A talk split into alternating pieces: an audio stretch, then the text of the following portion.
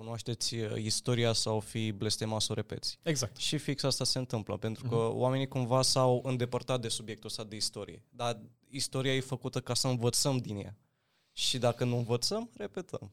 Păi, pentru că se întâmplă același lucru, este o repetiție. Asta la nivel macro. Și la nivel personal, dacă nu-ți înveți proprii lecții în viață, uh, ești condamnat să le repeți până uh-huh. le mhm. înveți. Și ești condamnat în sensul să repeți lecțiile alea care vin din ce în ce mai grele și mai greu de suportat până când vei învăța.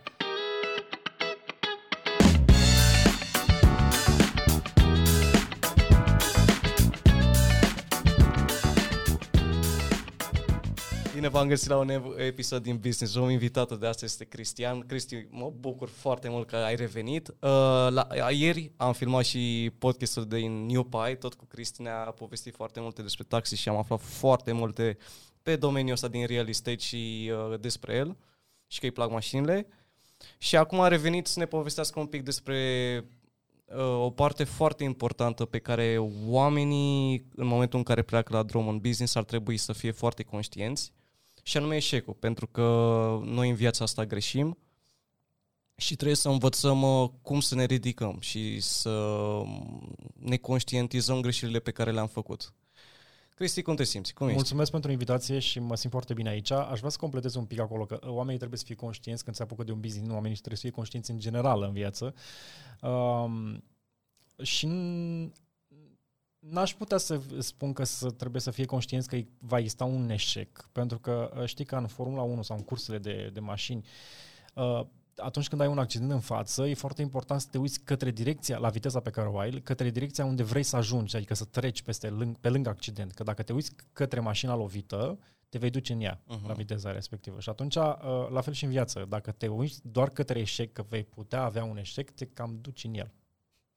Știi? Nu e viteza aceeași, dar s-ar putea, poate la nivel, că vorbeam mai devreme de univers, s-ar putea să fie uh, poate mai mare, știi? Uh-huh. Și atunci, uh, dacă tu te focusezi de fapt pe lucrurile negative și pe, pe eșec în sine, uh, ai foarte multe șanse să cam îl atingi. Pentru că pe ăla e focusul tău și atât. Atragi. Atragi, uh, Atragi. ceea ce gândești, într-un da, fel. e cumva logic focusezi pe ce nu merge. Asta e tot așa o, o caracteristică cumva din nivelul de educație, uh, sistemul educațional pe care îl avem. Pentru că dacă te uiți la școală, cu toții am trecut și acum, generația acestea, uh, dădeai o lucrare de control și ce ți apărea când îți dea lucrarea înapoi? Nota și ce-ți mai apărea? Greșelile. Doar ce greșeai. Făcut. Nu ce făceai bine. Mm. Da? Adică din școală noi învățăm și suntem setați, ni se creează așa niște autostrăzi, autostrăzi din acelea neuronale, că trebuie să ne focusăm pe greșeli, nu pe ceea ce facem bine. Și asta este dureros pentru un copil. Adică ai luat 9,50, dar totuși vezi cu niște roșii pe acolo. Și nu spune nimeni, uite, mi-a plăcut cum ai văzut aici. Poate ar fi bine să te, sau mă rog, să ne orientăm, să ne ducem un pic către direcția asta, că îmi place cum ai povestit aici și să dezvolți un pic asta. Nu, mie nu-mi place că n-ai pus virgulă acolo și pentru asta scad nota. Te-ai dus foarte profund, adică eu sunt de acord cu tine, eu după asta mă ghidez, știi, cât să mă gândesc că mereu la ceea ce este pozitiv ocolesc rău, pentru că eu trebuie să merg înainte și trebuie să mă gândesc la ceea la ce va veni bun.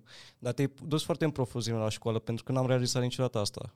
Eu am realizat că tot ce se întâmplă în jurul nostru este cumva o cauză a școlii și a educației pe care o primim, dar asta e un lucru de finețe care se însămânțează în creier fără să ne dăm seama.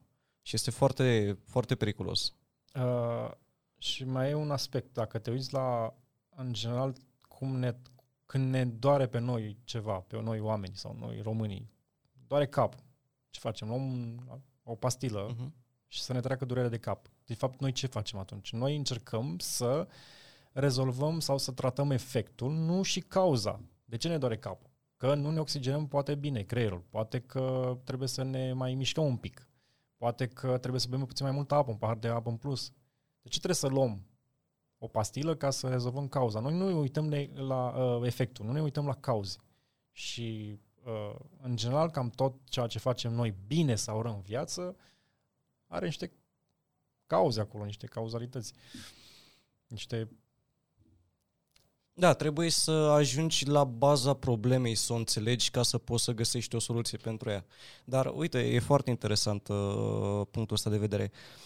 Dacă ai o situație și știi rezolvarea și până la urmă rezolvarea îți uh, determină cumva ră, uh, răspunsul, îți, te ajută să trăiești peste, dar nu mai cauți cauza. E nu să zic periculos, este greșit? Când nu știi cauz, nu știi de fapt de unde au pornit, fie că sunt bune, fie că sunt rele uh, lucrurile, dacă nu știi de unde au pornit și nu o să poți, alea bune nu o să le poți replica. Pentru că tu doar știi rezultatul. Dar nu știi exact, nu ai înțeles procesul. Și ai doar rezultatul. Și nu o să ți va fi foarte greu sau imposibil să replici un rezultat bun dacă nu știi, n-ai înțeles procesul, nu te-ai bucurat de el. Iar uh, când ai un, uh, un, uh, nu știu, sunt lucruri negative, rele în viața ta, vei încerca doar să le acoperi și să le rezolvi sau să treci peste ele, să te lupți cu tine și cu trăirile tale și cu emoțiile tale, dar nu vei înțelege, nu le poți rezolva și vei ajunge să trăiești așa într-o ciclicitate pentru că tu nu înțelegi de fapt procesul, unde ai ajuns acolo și de ce ai ajuns acolo. Nu contează efectul, ci procesul. E, e, e un alt aspect așa caracteristic și mă uit și la generațiile noi. Uh, um, nu ne bucurăm de proces. Noi ne interesează să luăm examenul, ne interesează să luăm nota, dar nu ne bucurăm de procesul de a învăța. Și uh, cum să învățăm? Ca, uh, învățăm mai multe din, dacă ne bucurăm și învățăm procesul de a învăța, uh, a sunat bine, uh-huh. așa, decât doar că ai luat un 10. Nu mă interesează nota, mă interesează dacă ai învățat procesul respectiv pe care îl poți replica și în alt, în, pe viitor în viața ta când vei, va trebui să înveți uh, lucruri noi, când învățăm tot timpul, da? să înveți lucruri noi în business, în, uh, la locul de muncă și îți va fi mult mai ușor pentru că știi procesul de învățare. Te vei lupta întotdeauna că trebuie să ajungi la punctul ăla, să fii cel mai bun la locul de muncă, să, iei cel, să vinzi cel mai mult, să tranzacționezi cel mai mult, etc. Dar tu nu, nu, nu vezi procesul. Să te bucuri de el. Uh-huh. Și ajungem în fiecare seară nervoși acasă că n-am atins targetul. Dar până la target ai o serie de multe alte lucruri de făcut. Dacă nu învățăm să ne bucurăm de ele și doar să ne bucurăm de rezultat, e, da. unde e viața? Păi uite, hai să, să o ducem un pic la un nivel macro. E ca și cum mai începe business, că toți suntem Teo, îl faci, începe să facă profit și tu Adică e ca și cum ai ignorat tot procesul care s-a întâmplat și Uh, toate informațiile care au venit uh, spre tine și toate lecțiile pe care le-ai învățat și cum să fii un om, pentru că procesul ăsta te, te transformă pe tine ca om. Ajungi la final și te bucuri doar de asta, doar că face profit, dar nu te bucuri și de faptul că ai tot bagajul ăsta informațional care a venit în, pe parcurs. Um, nu o să stau să critic acum de fapt ce se întâmplă. Uh, mai degrabă aș vrea să vorbesc exact ce spuneam și are aceeași cauzalitate. Uh, să ne întoarcem un pic pe firul fiecăruia. Uh, ne bucurăm doar de obținerea profitului sau, mă rog, în dividendelor, dacă e să vorbim din punct de vedere contabil, economic. La fel, pentru că noi am fost învățați și de părinți că trebuie să iei 10 ca să îți dau liber afară sau să-ți iau o tabletă. trebuie să e, ai o media nu știu cât ca să poți să obții nu știu ce. Uh, noi am fost și copiii din ziua de și inclusiv eu, că sunt un pic mai în altă generație, am fost setați și învățați că cel mai important lucru în viața asta este rezultatul. Și atât. Uh, și nu contează ce și cum faci. De aceea uh, sunt mulți tineri care sunt atât de focusați pe rezultat, încât cad în capcana uh, de a face lucrurile uh, prin scurtături. Uh, iar atunci când faci lucrurile, eu am învățat un lucru. Scurtăturile pot funcționa, dar ele sunt pe termen scurt. Că de aia se numesc scurtături. Um, atunci când încerci să, să sar niște pași, uh, există foarte mare riscul să te împiedici și să te, te lovești, să-ți fie foarte greu să te mai ridici. Um, și asta e o problemă în general universal valabilă, în general, și la tineri și la mai puțin tineri, sau mă rog, din alte generații. Scurtăturile astea. De-aia, de uite, uh, când uh, acum câțiva ani se tot vorbea, se vorbește de foarte mulți ani de investiție la bursă, da? Uh, unde, într-adevăr, riscul este, mare, este mai mare decât a, de, un depozit bancar, dar, în același timp, ai și o, poate, vol, vol, volatilitate mai, mult mai scăzută decât a monedelor, a criptomonedelor. Ce spuneau tinerii sau nu neapărat tinerii atunci despre bursă? Pe păi, e prea riscant, eu nu știu să fac din astea, mm, nu, nu mă pun eu pe bursă. Când a venit cripto, nu mai vorbit nimeni de cât de riscant e. Toată lumea în cripto. Uh, e o scurtătură. Unii au câștigat, dar e și o regulă așa în viață. Când câștigă unul, de obicei pierde altul. Uh-huh. Mai ales într-o... Uh, nu, nu zic că acum sunt, sunt sau nu sunt de acord cu monedele cripto. Poate mai degrabă uh, uh, mizez pe o comportament poate mai ușor, mai, mai temperat. Asta, bine, acum dacă mă întrebai acum 10-15 ani, eram în aceeași ecuație. Aș fi fost în aceeași ecuație. Știi care e treaba cu cripto? Lumea a înțeles uh, conceptul ca un joc de noroc, dar nu se uită la potențialul maxim pe care poate să-l aibă o monedă cripto. Adică nu este folosită în scopul lui cel mai eficient și mai optim. Adică să ajungă în uh, locul la unde să poată să înlocuiască moneda clasică. Nu o să vreau să vorbesc foarte mult de cripto, nu este domeniul meu, nu știu foarte multe, vorbesc așa din exterior, mai degrabă. uh, dar cre- pot să cred că moneda, monedele astea, unele monede, uh, unele criptomonede uh, se vor stabiliza sau aria, domeniul ăsta se va stabiliza în momentul când oamenii vor înțelege cu adevărat care este rolul lor. Mm. Câtă vreme încă suntem doar să ne uităm, să vedem dacă creștem ca să ne îmbogățim peste noapte, n-au cum să fie stabile, n-au cum. Adică nu știu, nu văd nicio explicație logică în care ele să aibă o stabilitate. Da, așteptăm uh, și momentul ăla. Uh, îmi place discuția până acum, dar hai să intrăm un pic în uh, partea antreprenorială. Noi știm că tu ești un foarte bun uh, agent, nu știu, uh, cum te-aș putea defini pe partea de real estate? Poți să-mi spui agent. Agent imobiliar? Da, n-am nicio... Bă, și o să și menționez de ce n-am uh, și bă, bă, de ce n-am nicio, nu știu, reținere în a spune că sunt agent imobiliar. Ok. Uh, dar de altfel uh, ai și început în lumea antreprenoriatului. Poți să-mi spui care a fost primul trigger pe care l-ai avut, adică sentimentul ăla pe care l-ai avut și, uh, și momentul eventual când ai zis eu vreau să fiu propriul meu șef pentru că am capacitatea să conduc o echipă și am capacitatea să gândesc soluțiile astfel încât să fac ceva foarte frumos pentru mine. Eu o să mă duc un pic în copilărie, că de acolo cred că pornesc multe. Nu cred, sunt convins. Um, și o să mi-aduc, mi-aduc aminte că cam de când eram eu așa mic și am început să... Aveam uh, tendința de... Um, am dorit să coordonez lucrurile decât de a fi coordonat.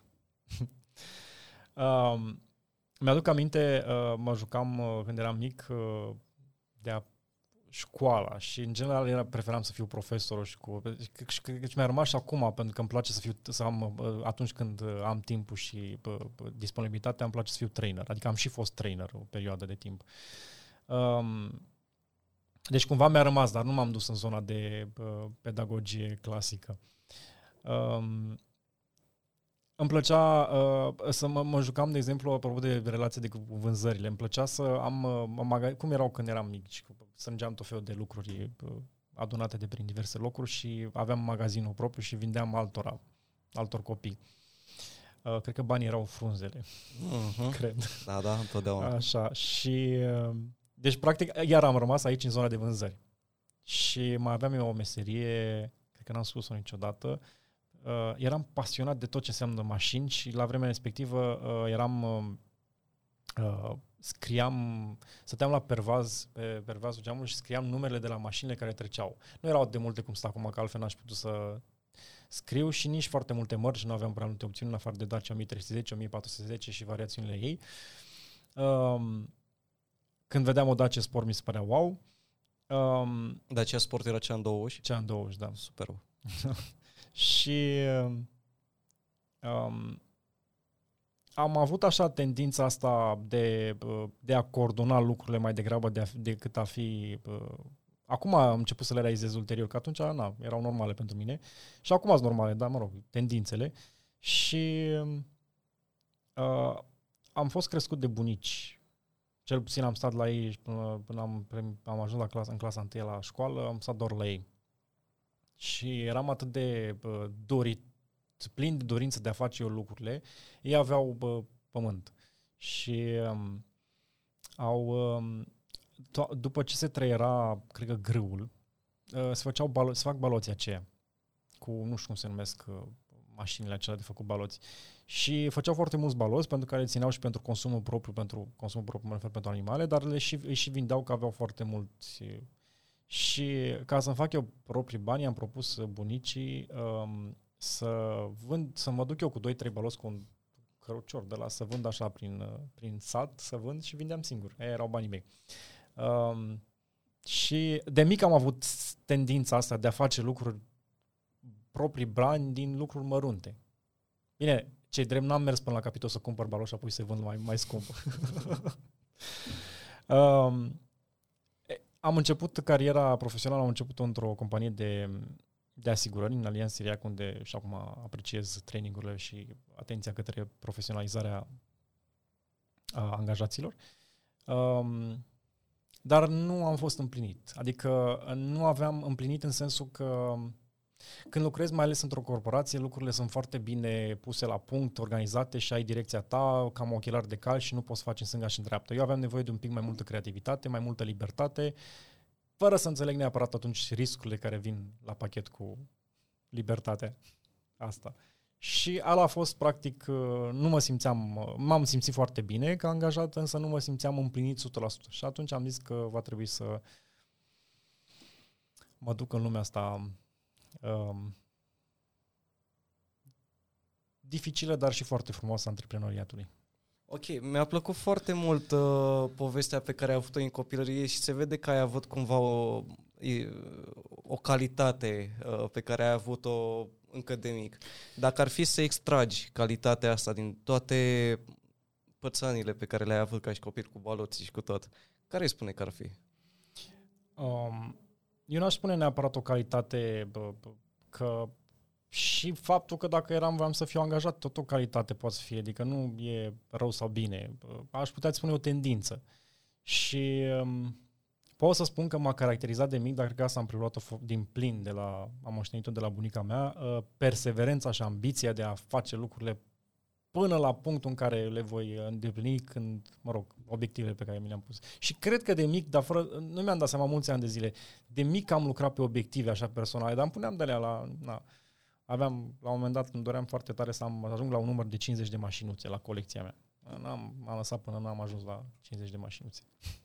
Ai avut și o inițiativă formidabilă, adică să te gândești, da, și procesul din spatele gândirii, că ai putea să vinzi tu baloții, uh, mi se pare impresionant.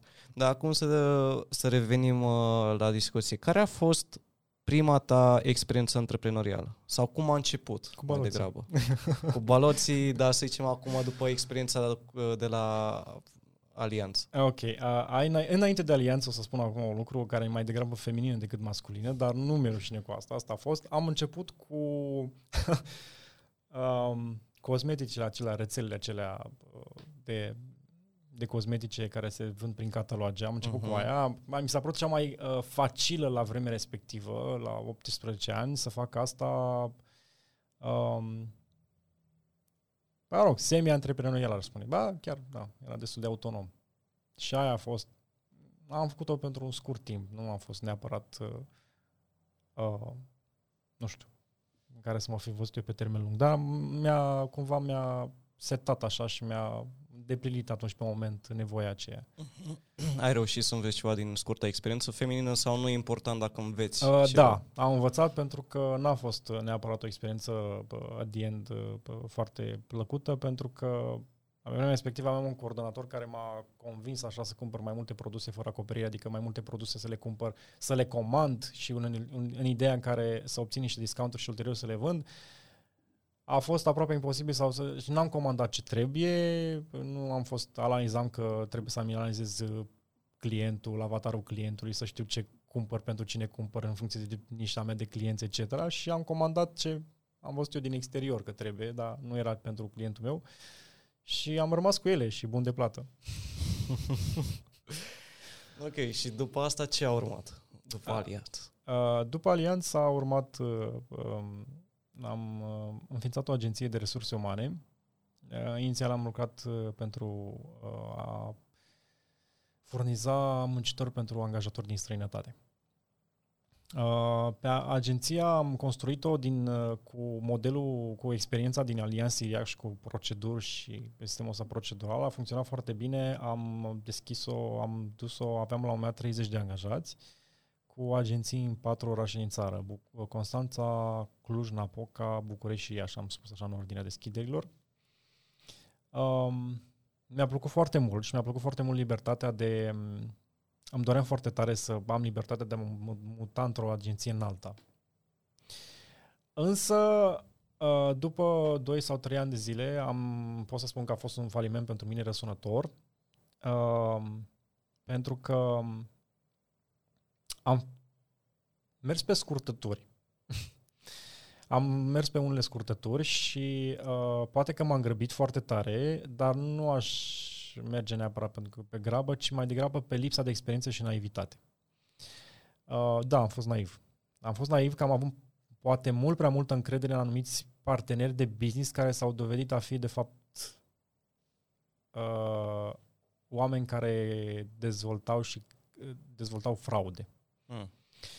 Uh, pe românești am luat o țeapă. Uh, am luat o țeapă care m-a costat aproximativ, uh, nu doar banii, oricum a adus uh, firma în, în uh, mai puțin conta asta, ci m-a durut foarte tare că au rămas oameni brusc fără locuri de muncă uh, și clienți nemulțumiți și uh, stresul care a venit la pachetul ulterior cu toate rezolv, rezolv, a rezolva o problemă cu o firmă în faliment și cu multă lume nemulțumită mi-a luat foarte mulți ani. Mm. Um, dar ce am învățat din asta este, spuneam, lipsa de... Cumva um, a, a analiza mai atent partenerii cu care lucrezi și furnizorii cu care lucrezi. Și, dar în același timp am căzut la un moment dat, în, până la 10 ani de zile să rezolv psihic foarte multe lucruri și în același timp căzusem în extrema cealaltă. Nu aveam, eram sceptic la oricine, oricum și în orice fel, devenisem în extrema cealaltă. Și nici scepticismul ăsta ultra dezvoltat nu este bun. Am avut nevoie deci de ani de terapie ca să mă echilibrez. Care um, crezi tu că a fost uh, pârghia care te-a adus înapoi? Adică ce s-a întâmplat? Unde a fost momentul de cotitură când ai zis, ok, s-a întâmplat asta și trebuie să încep din nou, să mă ridic și să continui? Uite, uh, în primul rând, uh, nu, mai, nu mă mai simțeam confortabil. Aveam varianta, într-adevăr, să mă duc să lucrez în, ca angajat, dar nu era clar că o făceam temporar și aș fi încurcat și angajatorul respectiv. Deci, nu vedeam o soluție, oricât de dureroasă a fost ca să mă readun. Um, și cumva nevoia, pentru că eu sunt singur la părinți, dar uh, nu vin dintr-o familie uh, poate mai puțin decât modestă și cu multe probleme. Um, și am, am, m-am învățat, autoeducat uh, să mă organizez și să cresc singur. Nu fizic, ci financiar, educațional și multe altele. Uh, și am fost așa autodidact și să mă descurc singur în viață. Că sprijin atunci când uh, se întâmplă ceva, nu îmi dădea nimeni bani. Uh-huh. Uh, însă experiența, prima experiență și primul, eșec, primul eșec de la vremea respectivă, eșecul de la vremea respectivă, m-a învățat că uh, trebuie să le fac pas cu pas. Eu cumva uh, pornind la, în viață cu multe lipsuri din copilărie, știi cum e, se întâmplă să ți le vrei pe toate deodată, rapid și pe repede înainte. Totul. Și aia m-a costat foarte mult. Și m-a costat uh, nu doar banii de la vremea respectivă, ci uh, inclusiv sănătatea, că stresul ăsta la un moment dat se vede pe corp. Uh, am învățat că e fo- nu doar perseverența și ambiția este necesară, ci și răbdarea. Mi-a spus la un moment dat un client că răbdarea e o virtute și atunci mi s-a părut vorbește din cărți, dar acum aș putea spune că este 100% adevărată, pentru că uh, lipsa rădării m-a costat, dar acum văd că, de fapt, răbdarea uh, mă ajută foarte mult. Încă am mai cu răbdare, da, mă rog, mai lucrez. Ce a reprezentat pentru tine acest uh, eșec? Sau o, cum ai, v- l-ai văzut tu, cum l-ai perceput? O super lecție de viață. Dură, dar this is life, adică a fost Cristian lasă bula aia în care erai tu și temerile alea și m-am luptat pentru că am văzut extremele. Am văzut extremele în a face pe scurtături și a fi cu capul înainte și a fi naiv, în extrema cealaltă de a fi super, foarte mega sceptic și mi-a luat o lungă perioadă de timp să mă echilibrez și practic eșecul cu uh, opusul de a nu face nimic adunate împreună m-au, m-au, m-au echilibrat. Adică, cred că asta e cel mai important în viață, să reușești să te echilibrezi. Nu o să fii niciodată în echilibru perfect. Adică tot timpul ești așa, în balanță. Dar important este să poți să-ți, uh, ca la pilates, știi, să-ți poți lucra mușchii astfel încât să stai într-un echilibru. Ca la yoga sau pilates, nu știu. Uh, să-ți echilibrezi mușchii astfel încât uh, să-ți, trei, uh, să-ți, uh, să-ți lucrezi mușchii astfel încât să poți să stai, stai tu într-un echilibru. La fel și aici, să-ți lucrezi mindset-ul ca să stai într-un echilibru. Mm. Uite, vorbeam uh, mai devreme de a nu aprecia procesul, ci doar rezultatul. Acum, pentru tine, poți spune că apreciezi acest eșec um, ca o contribuție la omul care ești tu azi? Uh, fără doar și poate. Dacă mă întrebai acum ceva timp, spera, n-am nevoie de asta. n-am nevoie de asta. Și dacă mă, acum dacă mă întreb, da, am, e, a fost uh, pentru mine un MBA poate mai, mai mult decât un MBA, toată experiența asta. Este o lecție de viață uh, pe care atunci când am ocazia și cineva uh, are nevoie de un sfat sau uh, solicitare sau un ajutor de la mine, uh, uh, cu tot dragul pot să... și dacă are ceva de învățat de la mine. Ideal ar fi să înveți din greșelile altora. Uh, dar cel mai ușor înveți din proprii greșeli. Frumos. Dar da, a fost, uh, a fost, uh, este, este o lecție, a fost o lecție de, via- de, de viață și de business extraordinar de bună pentru mine. Nu aș dori eu nimănui. uh, acum poți să zici că ai trecut peste eșec? Uh, niciodată nu o să poți să treci peste eșec în totalitate. El rămâne acolo, că dacă treci peste înseamnă că ai uitat tot. Da. Deci el rămâne acolo, cu bune și cu rele. Dar pot să spun că am început să mă echilibrez. Adică să-mi găsesc echilibru. Mai ți-aduce aminte care a fost uh, ziua în care, sau sentimentul pe care l-ai avut când ți-ai dat seama că, ok, am intrat în echilibru cu mine și pot să zic că am accept aceste și Nu mi-am dat seama. A venit natural, nu, a venit, organic? Uh, treptat. Mi-am dat seama după ce a început să se instaleze echilibru, că, uite, am început să fac lucruri. Pentru că și în momentul când am început imobiliarele, uh, am început de nevoie, evident, dar uh, când am început să uh, mai mi-adun lucrurile um, și relația cu angajații și relația cu colegii și cu oamenii din jurul meu, uh, nu mi-am dat seama pe moment că lucrurile s-au schimbat, s-a schimbat ceva în mine și în viața mea și nu mai sunt... Uh, uh, mi-am dat seama ulterior, când am văzut rezultatele. Da. Ok. Um, acum spui că nu, bine, ai trecut peste, dar el este pentru că îl conștientizezi, okay. pentru că te-a învățat atât de multe. El nu o să treci peste pentru că înseamnă că l-ai uitat cum a venit următorul business? Pentru că vreau să, de fapt vreau să aud de la tine. Din nevoie. Nevoie pentru că după eșecul respectiv, n-a, spuneam, n-a avut nimeni să-mi spună, uite Cristian, asta este, adună-te, îți plătim noi un an, doi ani de zile de an sabatici și să te duci în Bali și să-ți regăsești propriul leu. Nu. N-a mm. fost nimeni. Cristian, wake up și dacă nu lucrezi, nu mănânci. Mm. Ceva de genul ăsta. Uh, și mi s-a părut cea mai facil la vremea respectivă a intra în imobiliare, a face o agenție imobiliară, în ideea în care o să pun eu în aplicare în capul meu, să pun în aplicare ce am învățat din Allianz și customer experience, customer service, etc. și că lucrurile trebuie să fie altfel în imobiliare decât sunt și în preponderent și în moment de față. Um, n-am avut un mentor în imobiliare, poate nici nu am căutat unul. Uh, și asta a fost, a luat, a, practic a luat mai mult timp, acum dând spate, în timpul în spate să pot să creez propriul know-how mm. decât dacă fi, aș fi avut un mentor. Um, și am început de nevoie și primii 2-3 ani de zile nu m-am regăsit absolut deloc în domeniul ăsta pentru că nu făceam decât ceea ce fac uh, agențiile de care poate majoritatea oamenilor fug și nu înțeleg scopul lor. Nici eu nu înțelegeam pe al meu, sincer. Până când uh, m-am hotărât uh, stop, stop în sensul că oricum nu aveam altă soluție, că lucru, business-ul nu funcționa și din punctul meu de vedere o agenție care lucrează în intermediere, exclusiv în intermediere și agenți pe bandă rulantă fără să stabiliza oamenii și fără un plan de business coerent um, și cu atenție la client, um, e o rețetă a eșecului. Asta a fost și pentru mine, a fost un fel de al doilea eșec. N-a fost atât de greu și dificil, dar a fost un eșec. E uh, bine că l-ai conștientizat din timp și nu l-ai lăsat să se dezvolte, dezvolte. ca să aibă același impact. După care am hotărât uh, într-un moment de uh, eu cu eu să, că lucrurile um, cumva îmi plăceau imobiliarele, dar nu îmi dădeam seama ce trebuie să fac. Și mi-am seama, ulterior am stat o lună, am stat o lună de zile de Crăciun și de Paște în 2014, mi-aduc aminte, am stat cu mine, n-am petrecut, n-am făcut absolut nimic. Uh, și am zis, ce fac? Rebranduiesc cu banii pe care nu-i aveam.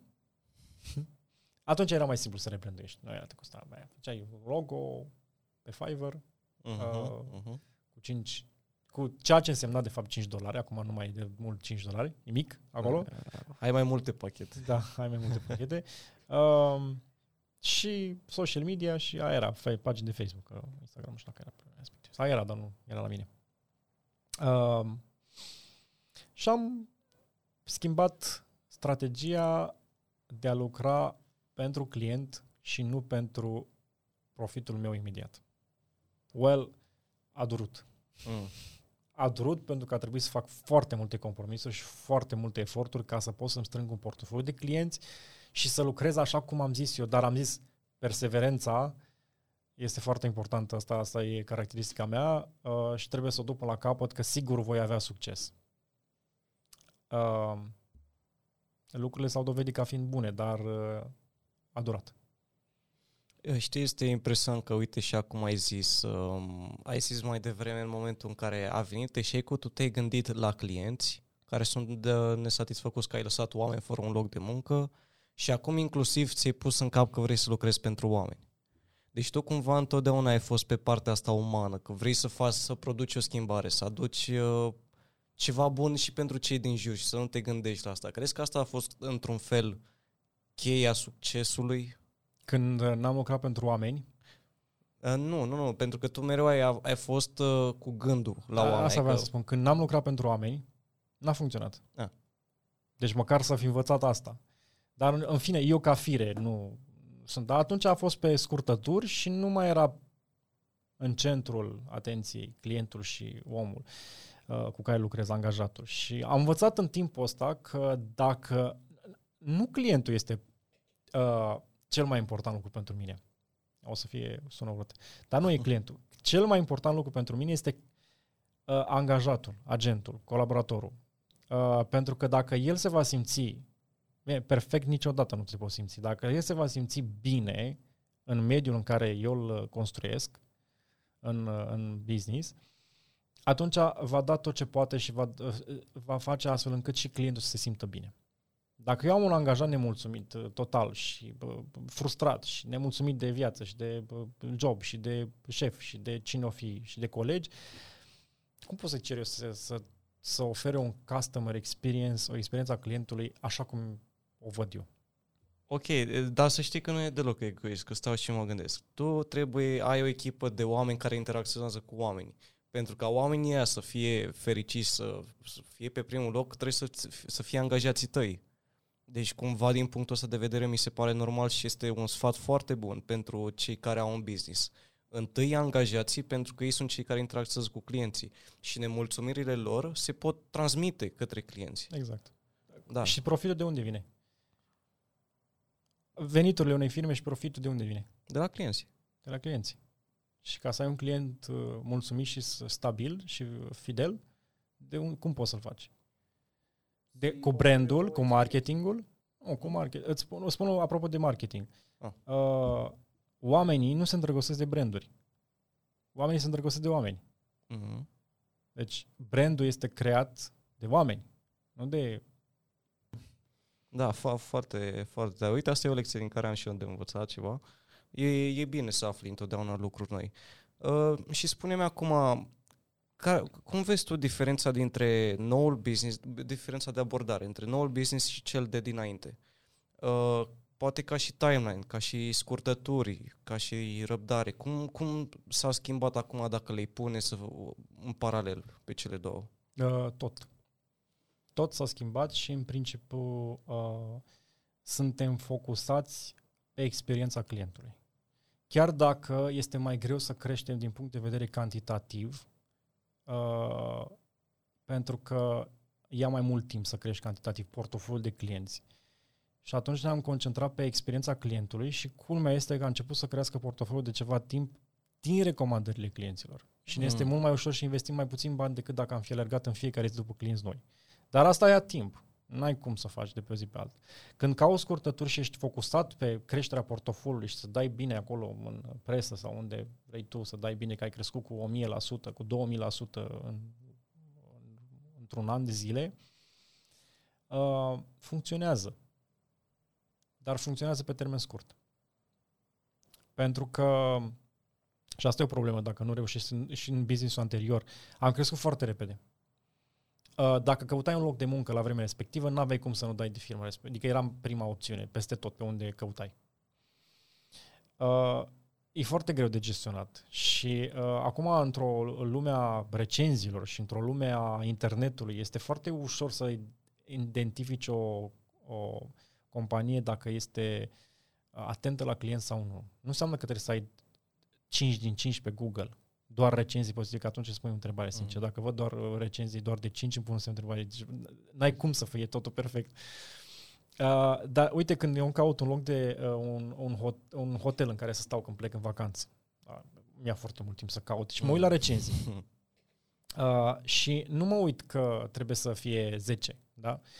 Mă uit întotdeauna la recenziile negative, pentru că vreau să văd dacă recenziile negative se repetă, um, același tip de recenzie negativă, dacă din punctul meu de vedere sunt uh, legit or not.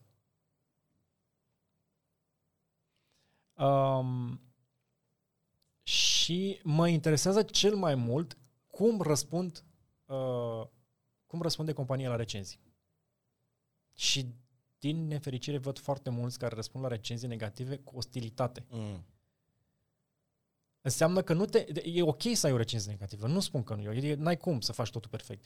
Dar pe mine mă interesează dacă, dacă tu dai atenție clientului și vrei să îți pare rău și vrei să rezolvi asta pe viitor, sau răspunzi cu ostilitate și refuzi, practic, un feedback. Că e bun, că e mai puțin bun, e feedback.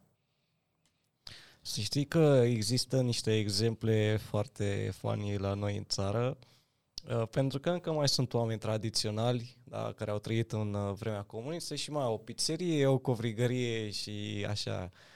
Și am dat, uh, am dat, mă rog, am văzut și eu pe YouTube la rândul meu, de un tip care se uita la recenziile unei pizzerii din Cluj. Scrise uh, în care să zicem că era un feedback, de, da, era frumos scris, educat, că uite, n-au fost serviciile bune și la care proprietarul care avea acces la internet, ceea ce era o mare greșeală, a început să îi înjure pe Google Reviews. Exact. Adică e, sunt și astfel de oameni. Din păcate, situația asta nu este una izolată. Dacă te uiți pe recenzii la, o- la, la o- inclusiv în imobiliare, uh, sunt pline de ostilitate răspunsurile, ceea ce este halucinant ca un antreprenor să răspundă ostil clientului nemulțumit. Clientul nemulțumit poate să fie un client pe termen lung, Mhm. dacă știi cum să-l uh, să rezolvi situația. Nu înseamnă că client, atenție, eu nu merg pe ideea că clientul stăpânul nostru, pentru că în primul rând nu avem stăpâni uh, și doi, este o relație de egalitate, da? de fair play trebuie să fie. Dar pe de altă parte greșeala e umană și noi nu o să greșim, că din ele învățăm, adică ne asumăm, uh, o recunoaștem în primul rând. Bunica mea spunea că greșeala recunoscută e pe jumătate iertată. Um, ne asumăm, uh, o recunoaștem și vedem cum o evităm pe viitor și vedem dacă putem să-l ajutăm pe clientul respectiv în situația respectivă. Dar să-i răspundem cu ostilitate și să negăm absolut tot, poate să nu fie adevărat. Că și eu am primit recenzii în care n-am nicio legătură cu realitatea. Dar nu am stat să-l contrazic pe omul respectiv. Mhm. Ok, uh, vorbeam uh, mai devreme despre marketing. Hai că, ok, poți să ai o firmă și să investești masiv în marketing și să ai foarte mulți uh, clienți sau poți uh, cumva să te pui accentul pe customer experience, iar acei customer să-ți aducă la rândul lor alții, prin uh, recomandări. Care spune că este diferența dintre cele două tipuri de clienți? Cei care vin din publicitate plătită masiv și cei care vin din uh, gura clientului? Păi, în primul rând, clienți. când investești în publicitate și clienții care vin din publicitate, trebuie să analizezi, de fapt, costul per client. Uh, clienții care vin din campanii publicitare, diverse forme, online, offline, sunt mult mai scumpi decât cei din clienții care îți vin din, din, uh, din recomandări. Fără doar și poate, nu există termen de comparație. Și atunci, uh, uh, nu spun că trebuie să renunți la marketing. Din contră, trebuie să investești. Însă știm foarte bine că un produs lab poate să aibă un marketing uh, foarte bun și să vândă foarte bine, dar și el are o limită în timp. Uh, să ai un, un produs foarte bun, un marketing aproape inexistent sau prost și să nu se vândă. Mm. Atunci trebuie găsit echilibru, iar vorbim de echilibru aici. Uh, un marketing bun, însă în același timp să, te, ne, să ne uităm cu mult mai multă atenție către clienții deja existenți, să-i fidelizăm, pentru că e mult mai ieftin să fidelizezi clienții decât să aduci alții noi. Uh-huh.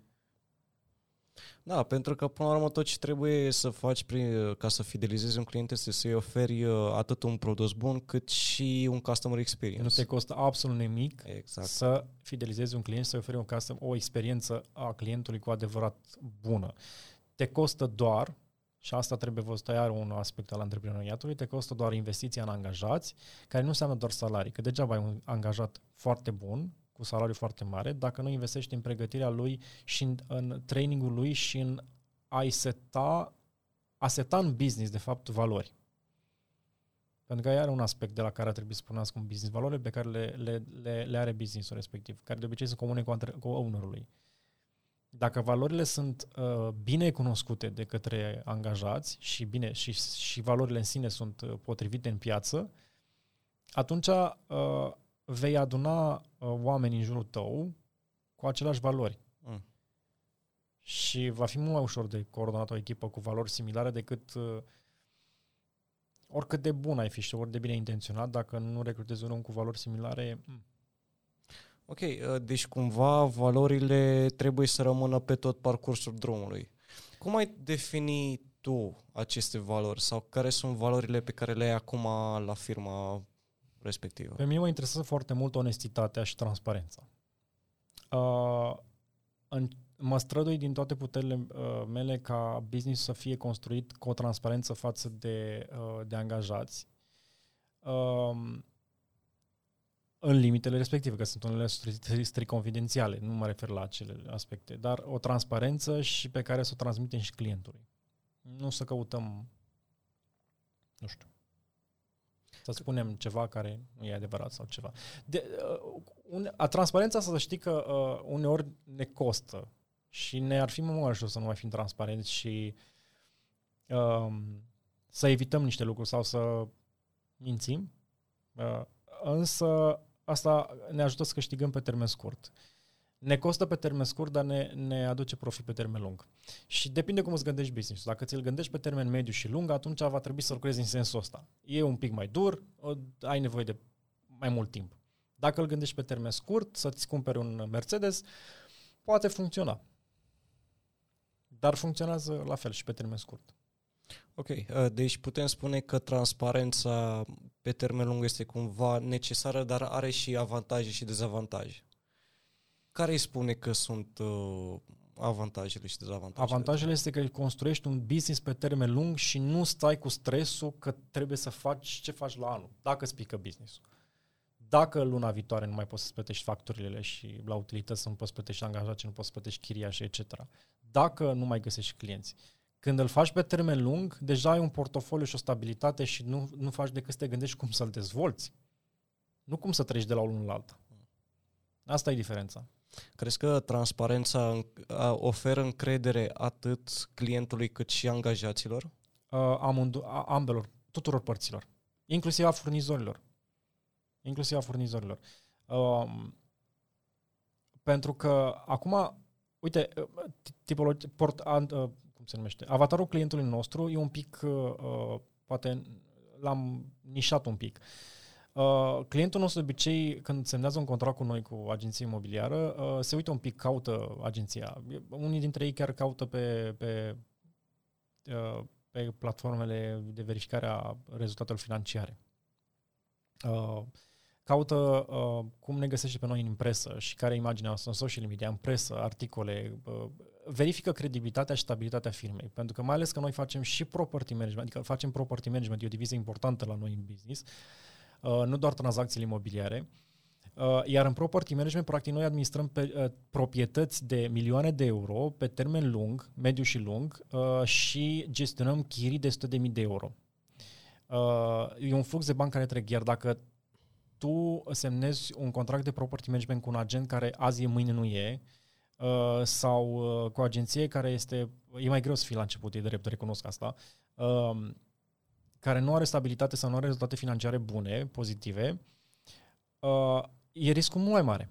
Da, pentru că tu îi dai proprietatea respectivă și nu doar că o închiriază, o administrează și asta înseamnă că chiriile și utilitățile sunt gestionate de agenția respectivă. Dacă el nu are stabilitate financiară și uh, dovedește că poate să obțină rezultate pozitive în, pro, în businessul respectiv, credibilitatea e mică. La fel ca și pe bursă. Dacă nu obții pe bursă, scad acțiunile, nu? La fel și aici. Dacă, de-aia zic, nișa noastră de clienți poate un pic uh, studiază mai mult și dacă noi nu avem rezultate bune, ne scade portofoliu.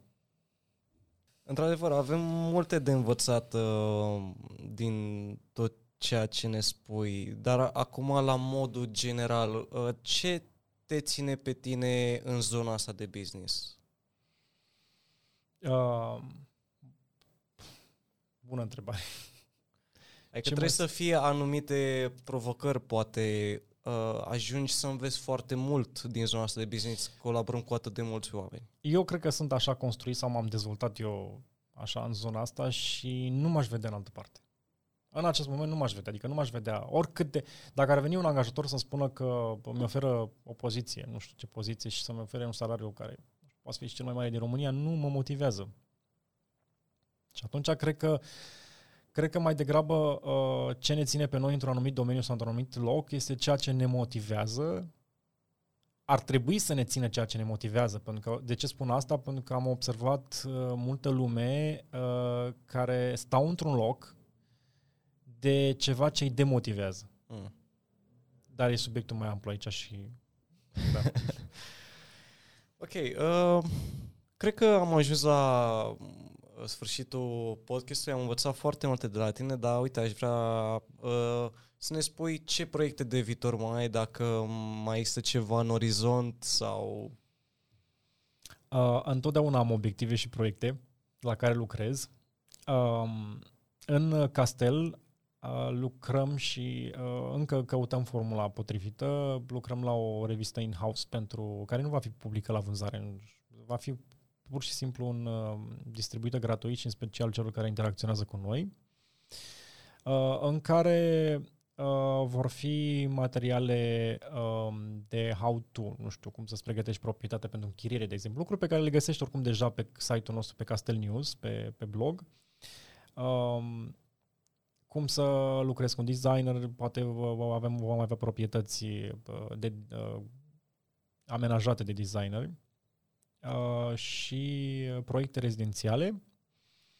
Însă, um, ce lucrăm noi acum, că de fapt lucrăm de ceva timp de când am înființat castelul, dar uh, nu am găsit momentul oportun și la anul uh, vom lansa franciza castel. Ne dorim uh, uh, scalarea businessului, însă fără a avea propriul, propriile birouri efectiv, ci prin francizarea. Uh, suntem interesați să găsim antreprenori cu valori comune uh, și care să ne ducă businessul mai departe, să ducă businessul mai departe ca fiind propriul lor business în, în orașele din, din România, momentan în România.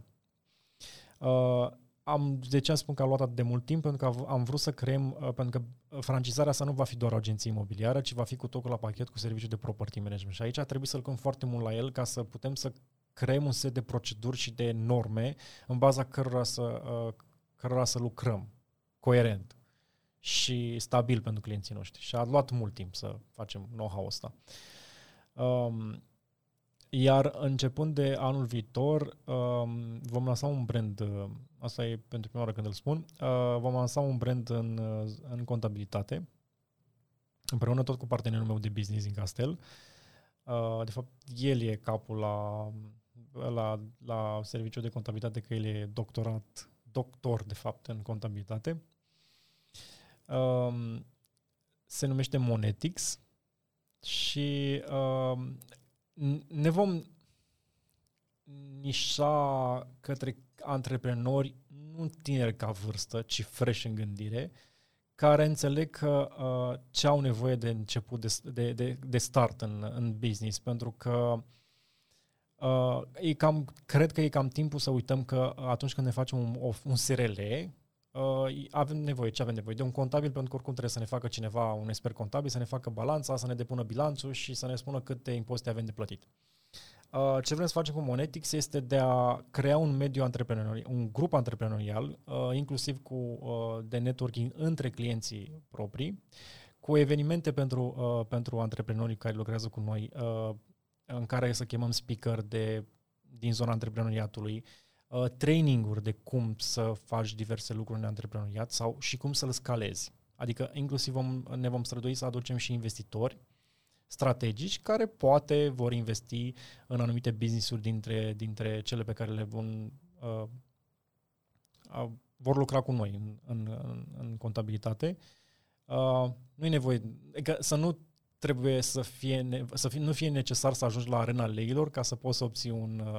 Uh, dar până acolo mai e nevoie și de educație antreprenorilor, că nu, nu întotdeauna business-ul trebuie să-l faci singur ai nevoie și de ajutor ca să poți să scalezi. Poți să ai un produs foarte bun, dar care să fie limitat. Avem un exemplu foarte bun, Emago. Emago a fost uh, deținut, dacă nu mă înșel, de o singură persoană. El a crescut uh-huh. foarte mult când a primit o investiție și uh, antreprenorul, uh, ownerul, ownerul de la EMAG are o, un procent de acțiuni mult mai mic decât avea la început, dar totuși valorează mult mai mult decât era la atunci. Uh-huh. Um, și asta îl vom lansa anul viitor. Mai avem un pic de lucru la el până îl lansăm. Mai spune-mi un pic de poveste, ă, de, despre revistă, pentru că ai precizat-o și, și ai spus că e o ambiție specială pe care o ai de ceva timp.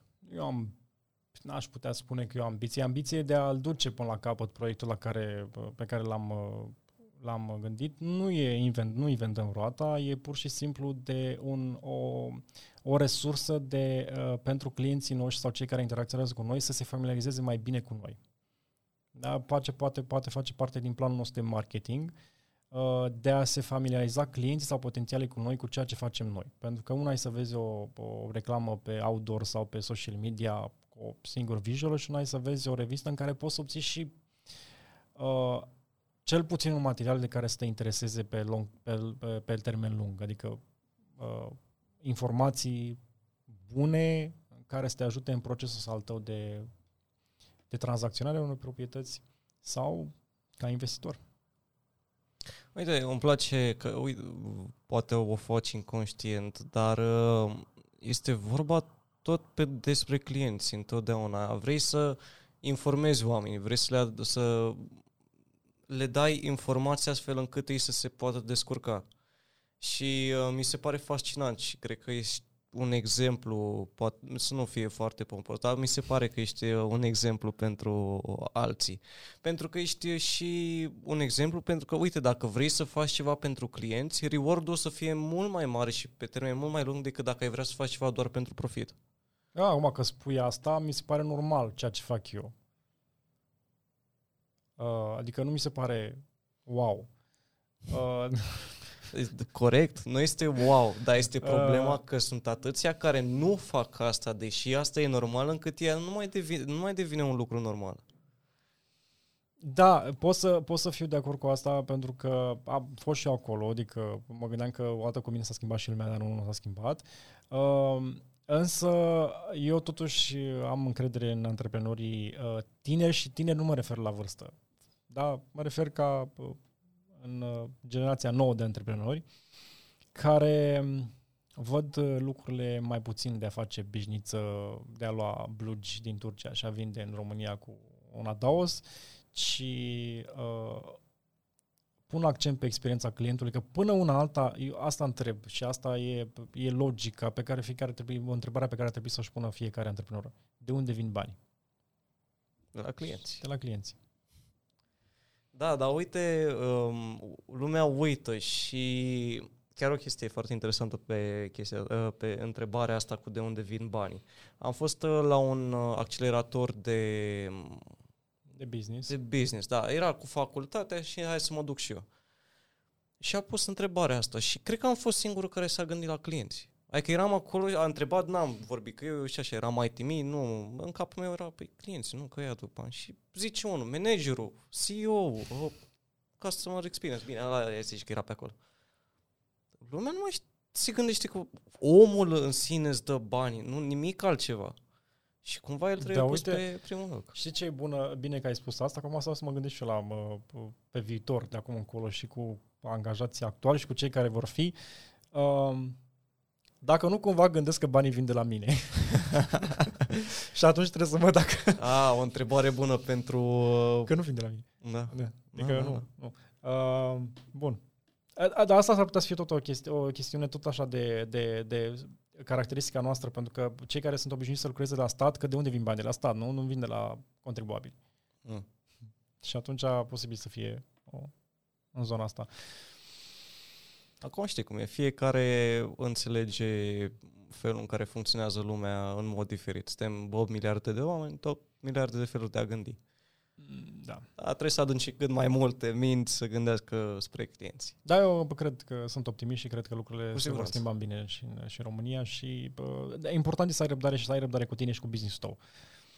Eu am întâlnit foarte, am întâlnit și antreprenori cu business-uri mici care fac produse minunate. Nu mm. vor să le scaleze pentru că cred că vor pierde din calitate, da. dar deci, cumva avem și o structură în care ne vom duce, adică o bază în care, pe care putem să dezvoltăm. Să știi că perspectiva este una optimistă, întotdeauna. Nu știu, adică și eu văd, deși nu am experiența ta sau așa, văd din ce în ce mai multe lucruri de calitate făcute la nivel mic și scalate doar prin uh, calitate și prin customer experience. Nu vreau să închei într-un mediu pă, negativ, dar voiam să țin neapărat să, țin, să spun asta pentru că cu toate acestea văd antreprenori sau manageri sau oameni care privesc pe ceilalți oameni, pe clienți sau pe, pe proprii angajați ca doar simple resurse, mm. nu ca oameni. Și asta cred că este o problemă, pentru că e o problemă atunci când tu privești omul de lângă tine, angajatul sau uh, clientul, ca pe o resursă care ție ți aduce profit, uh, pe termen scurt poate să funcționeze, dar ea funcționează ca un vierme care strică o fru- un fruct uh, pe interior, care pe exterior arată bine și la un moment dat o să strice și pe exterior. Da, din păcate abordările astea nu știu dacă sunt neapărat comune, dar uh, în orice caz, chiar și în business se aplică karma, eu care cred în energiile astea și nu cred că un business de genul în care un om crede că persoana este unealtă decât dacă ajunge la un nivel foarte mare, uh, va, va merge în continuare. Mhm. Cred că se întoarce roata și acolo. Uh, oricând se întoarce roata. Asta zic. Cristian, cred că am încheiat și uh, podcastul de astăzi. Spune-ne, te rog, unde te pot găsi oamenii pe social media, pe... Pe paginile mele de social media, Facebook este doar profil, nu este pagină. Uh, pe Instagram acolo am, pagina este open sau pe TikTok, dar e un alt tip de format acolo, de, de conținut, atunci când mai am timp să mai, mai fac materiale. Nu prea am timp, dar mă rog, mă mai strădui. Cristian Tudorache, Cristian cu CH. Bun, o să punem și linkurile cu o grafică de asta okay. super și pe interesantă pe aici. Da. Uh, îți mulțumesc că ai venit, îți mulțumesc că ne-ai învățat anumite lucruri, că ai vorbit uh, atât de deschis despre eșec, ceea ce este un lucru destul de greu, pentru că, da, bine că l-ai acceptat și, uite, din eșecul tău pot mai mulți oameni să învețe. Deci trebuie luată ca o lecție, așa cum ai luat-o și tu. E primul pas de a trece, de a învăța din el să-l accepti. Mulțumesc pentru invitație. Bine, Cristian, îți mulțumesc și sper să ne mai revedem. Cel puțin uh, știu că în podcast cu, cu New Pi mai te așteptăm uh, mai, la un moment da, dat. mai vin când apar normele metodologice. Când vor apărea. Da. Mulțumesc! Hai.